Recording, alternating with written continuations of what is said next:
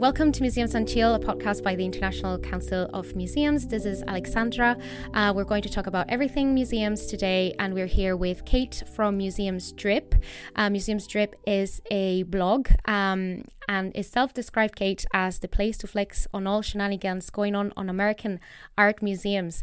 So I guess my first question would be what is going on in American art museums? What an important question to start with. What is going on in American art museums? do we know?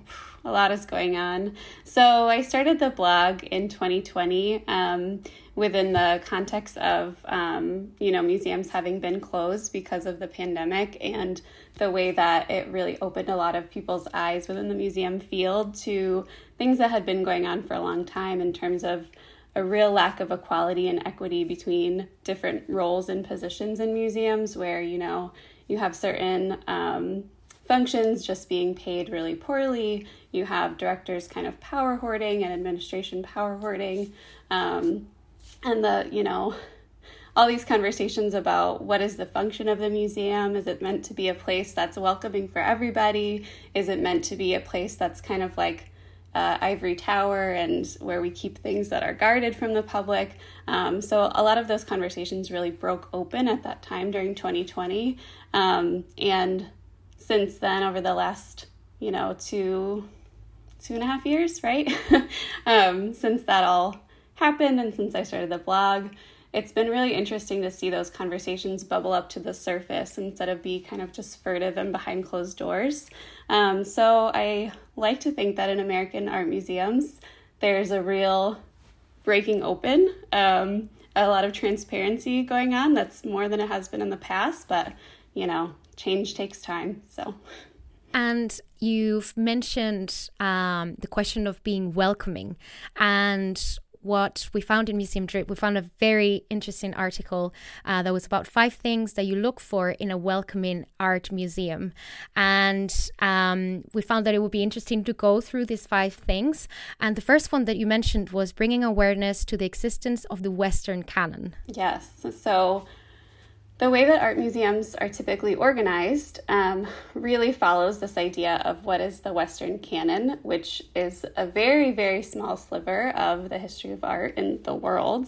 And there hasn't been, up until this point, very many institutions that have made it clear from the visitor perspective that the reason that the museum is organized in this way is just a set of decisions that we have decided to uphold throughout the past, you know, 200 years or so. It doesn't actually mean that the art that's on display is necessarily the most important in general. It's just that it fits into the storyline, right?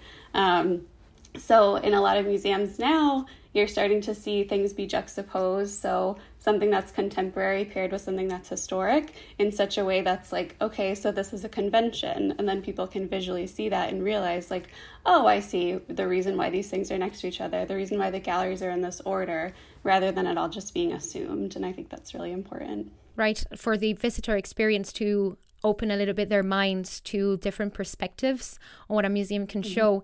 And um, this will lead me to the second one uh, a very specific type of museum visitors that are often ignored. So, the evidence of the awareness that children exist. Yes, that is like I just feel so irritated sometimes in museums to see that, you know, it's this is one of those things that I was saying before, right? There's these conversations now that's like who is it for? Like, you know, we can't do everything. We can't be everything to everyone. So who are we programming for? And at times I understand like not every single aspect of the art museum is going to be geared towards children or even welcoming to children. That's fine. But one of the things that gets talked about so often is this frustration that the typical museum visitor, especially in American museums, is this kind of avatar of a retired person. And it's like, well, if you want to have younger people come to museums, a lot of people between the ages of 25 and 50 have children that they have to be with. so if you're not going to be welcoming to children, then you're not welcoming to families, you're not welcoming to this kind of like, you know, in between adult stage that you're looking for. Um, so just that little like it, it's about children too, but it's the bigger picture of being intergenerational, being welcoming to Gen X and millennials and Gen Z, all of the above. So being welcoming to children actually broadens out to all these different communities and demographics. But children too, I mean, they're people, and I feel like there's such a sense that kids are going to, you know, damage something or they're going to make it feel like it's dumbed down. And as an educator, I know that how much harder it is to make things still make sense to children. Um, to take those steps and make something really accessible is is harder, really. Um, so it's always just really pleasant to see, like, wow, they made it so that kids could be here. Yeah, right. And I I do remember a case. I cannot remember the museum where um they had the labels. They had a children version for the mm-hmm. labels, mm-hmm. and a lot of museum goers uh, found that the labels for the children were way better than the usual labels because it was um, i also really don't like that expression of dumbed down uh, i find that it's so difficult to explaining simple terms uh, something as complex as it can be history and especially difficult history and mm-hmm. uh, again i don't remember in what museum that was but as you mentioned it's an exercise that helps everybody uh, and that mm-hmm. can make everybody feel included and you mentioned right before that you are a museum educator so um, this third thing that you mentioned here um, evidence of awareness of different learning styles. So, as an educator, um, aside from telling me a little bit more about this aspect, can you also go into these different learning styles? Mm-hmm. Yep, exactly. So, um, no matter where you're an educator, whether that's in a classroom or in a museum or what have you, you have to be aware of different modalities that you can use for different people. So, there's the different, you know, learning, the tactile, the auditory, hearing, visual. There are different ways that people learn better. I know for myself, um, I'm a really poor auditory learner.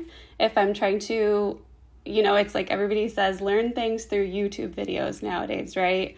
I can't do videos because if I'm listening to something, I don't take it in at all. I have to read personally. But that I'm different than a lot of people nowadays. So many people do learn that way, watching videos, um, listening to podcasts. There's that's that's something that a lot of people have. So in the museum, um, to have some sort of mix where you can offer something to read, something to listen to, like an audio tour, an audio guide, just audio labels that's available, and something hands on is so important. I know uh, my mother in law.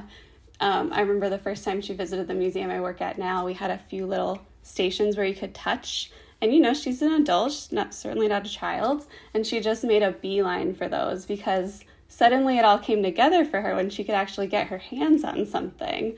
Um, so those different learning styles, and there are others too, but uh, when I think about kind of gallery design and and like the path that a visitor is going to take through the museum, I try to think, okay, where's something that they can touch something, where's something they can listen to, versus just what they're looking at. Even beyond just those learning styles, you get sensory fatigue when you're only using one sense. And in a large museum, if you're doing it for a few hours and all you're doing is looking that whole time, you're going to get fatigued so much faster than if you can use different senses while you're there. So it's a richer experience, but it's also um, just makes it more fun because you're not going to get tired.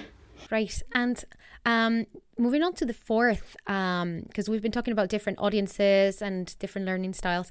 And in the, in the fourth uh, thing that you look for in a welcoming museum, you talk about the primary audience and an interpretation that is responsive to this primary audience of a museum. In this, when I'm thinking about the museum's primary audience, every museum, based on your location, based on your hours of operation, based on um, you know the demographics that you've typically served historically you're going to have a different primary audience. So a museum that is say you know a small museum that's not in a big city and the operating hours are say wednesday to, to sunday 10 to 4 that museum is probably going to primarily be serving field trips school children volunteers booked tours.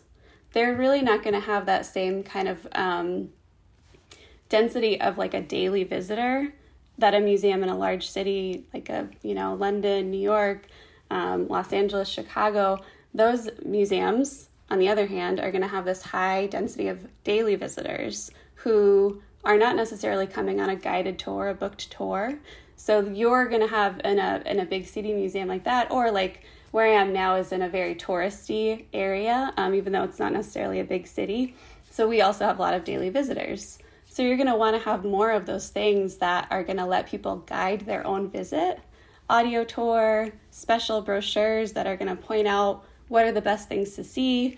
Um, and then the other thing in that, with that regard, is just about inclusion in terms of um, who are the people that are in your area. Um, I know, you know, there's there's museums that are in an area that are more racially diverse, and so it's going to be even, you know, that's obviously always important to cater to be inclusive and make sure everybody can see themselves in your museum. But say, I know there's um, a museum that I visited in kind of the upper Midwest of the US that has a higher concentration of an indigenous population. So they actually use indigenous language on their labels as well as English and Spanish. So knowing your audience and tailoring things to that, you know, again, you don't have to try to be everything to everyone. You should really be making the people who are there feel the most welcome.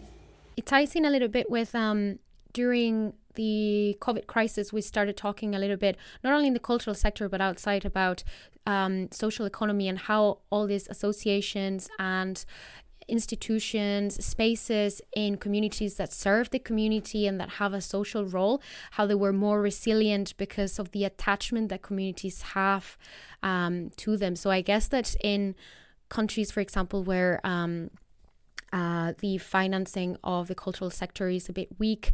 Uh, reinforcing links with these communities can can help in making the museum thrive in a way. Yeah, definitely. It's a cycle, right? Like the museum really can't survive without the community. And so you want the community to feel like they can't go on without that museum. Like you want it to be um, reciprocal, symbiotic, for sure. And talking about maybe smaller uh, museums um, that might not have a lot of resources, might not have a lot of staff members. Um, we I understand that not everybody can do everything, right? And I would be perhaps for some difficult to adapt um, a lot of their spaces, if especially if they're in historical houses, for example, where they cannot have a lot of uh, room to play with the displays. What would you say out of um, out of this uh, five pieces of, of advice to make a museum welcoming, what would you say would be the the top number one uh, tip that you would give a museum to be more welcoming? Yeah, that's a great question. That's such an important question because that's exactly what I think a lot of museums are grappling with right now. It's like, okay, well, if I don't have resources, what's what's one thing that I can choose? And I think it would be that one of evidence that you realize that children exist because like we're saying then so often those things that are designed for children end up being things that really engage adults. Um, and as well, then, you know, say the person that's has a five year old, you know, they want to do something that's for themselves. They want to vis- visit a cultural institution, but then they're worried, like, well, if I go there, my child is going to, you know, I'm going to be worried that they're going to break something the whole time. Um, so to create an uh, an atmosphere where everybody can feel welcome. Um, I think if there's only one thing you could do, it's that. And then it brings a little bit of like levity and play into a museum as well. And even if we're talking about history and difficult histories, it's still just a museum, you know? it's okay for it to be fun. so I think that one, I think that is the one that I would say would be the most important if you can pick one. And I guess that if you make it welcoming for for children, you're also kind of uh, working on the other um, on the other things that you recommend because if you make it um, adapted to children you're kind of also catering to your primary audience in a way who will have children especially between the ages of 25 and um, and 40 and the last thing that you also recommended before I forget was awareness that most visitors are not museum and art world insiders um, so I guess making it adapted to children will also include um, as, as we said before, is not about dumbing down, it's about explaining in a clear way um, what the museum is about. Mm-hmm, right. It's about streamlining, it's about um, picking out the thing that is going to make humans connect to what you're talking about. And um, the thing that I always talk about when it comes to writing labels and didactic text is just to like, you got to pick a lane, you know? if people, in this day and age, if people want to learn more, there are a lot of resources where they can learn more. You can look things up. We have, you know, everything. So the, the most important thing, right, is to think about what is going to hook people, right, when you're doing that interpretation. Um, and that's going to be really important to appealing to a kind of non museum person, which that's a phrase I hate too, like museum and non-museum person, non-traditional audience. Because it can be, it can be really, you can feel very inadequate when you go to a museum and you feel that you don't understand the language that they are, that it's not really for you. And I guess that for some people, um, it doesn't make them want to go back. They see it as, for example, going once a year to to the opera and they tell themselves this is a special occasion and I'm only I'm only doing it this one time is not I'm not really part of that world. Yeah. And I relate to that so much. I feel like um like I did not grow up with um, I actually did grow up with a museum in my town and I um, got exposed through that. But for the most part, my family members and you know the other adults in my life weren't really they just weren't museum people really. So when i started to get really interested in it i started looking for the ways that i could make them interested too.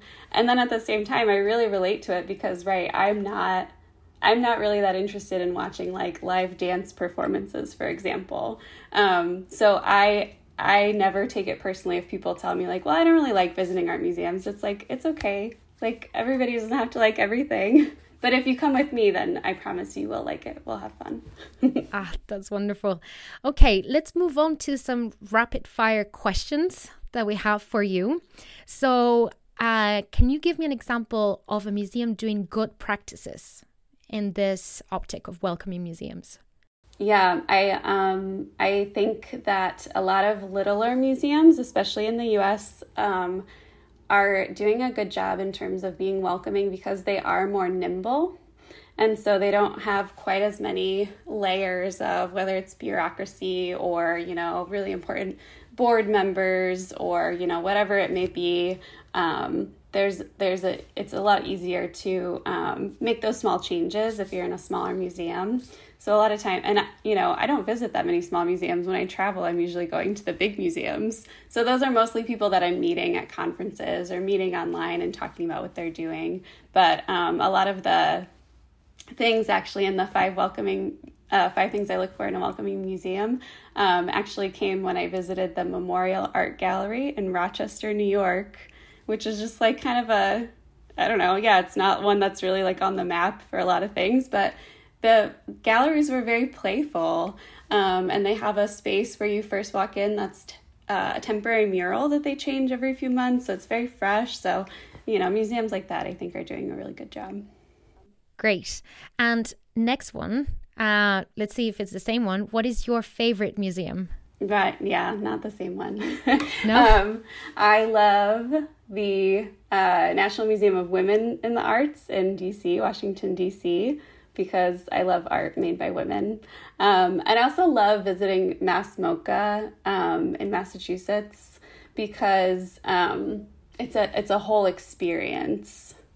It's welcoming in some ways and not necessarily in others, but because they have it's all in these old industrial buildings, so it's like a whole. It's very immersive to visit there, and I love that. Okay, and one song to listen while you're in a museum. You know, this is a real basic answer, but right now it has to just be the Renaissance, Beyonce's new Renaissance album. Because why would you not want oh. to listen to Renaissance while you're looking at art, yeah. right? very much, very much on uh, on the same theme, right. right? And can you tell me an exhibition that you're dying to see? Oh, I was just seeing um, my it's clear that I'm like in the northeast of the US because all my answers have to do with the northeast. But um, uh, I never go to the Museum of Modern Art in New York, um, but they're having a, a, retrospective of Meret Oppenheim, the surrealist artist, and I am dying to go see that. So hopefully, I don't miss it. Right. Well, I hope that you will you will go and that you will find it welcoming. And um, thank you so much um, for talking to us. It was very interesting. And uh, thank you, Kate. Thank you. Thank you so much for having me. Thanks. And that is all for this episode of Museums and Chill. There will be a new episode every second Friday of every month. Thank you so much for tuning in and tune in for the next.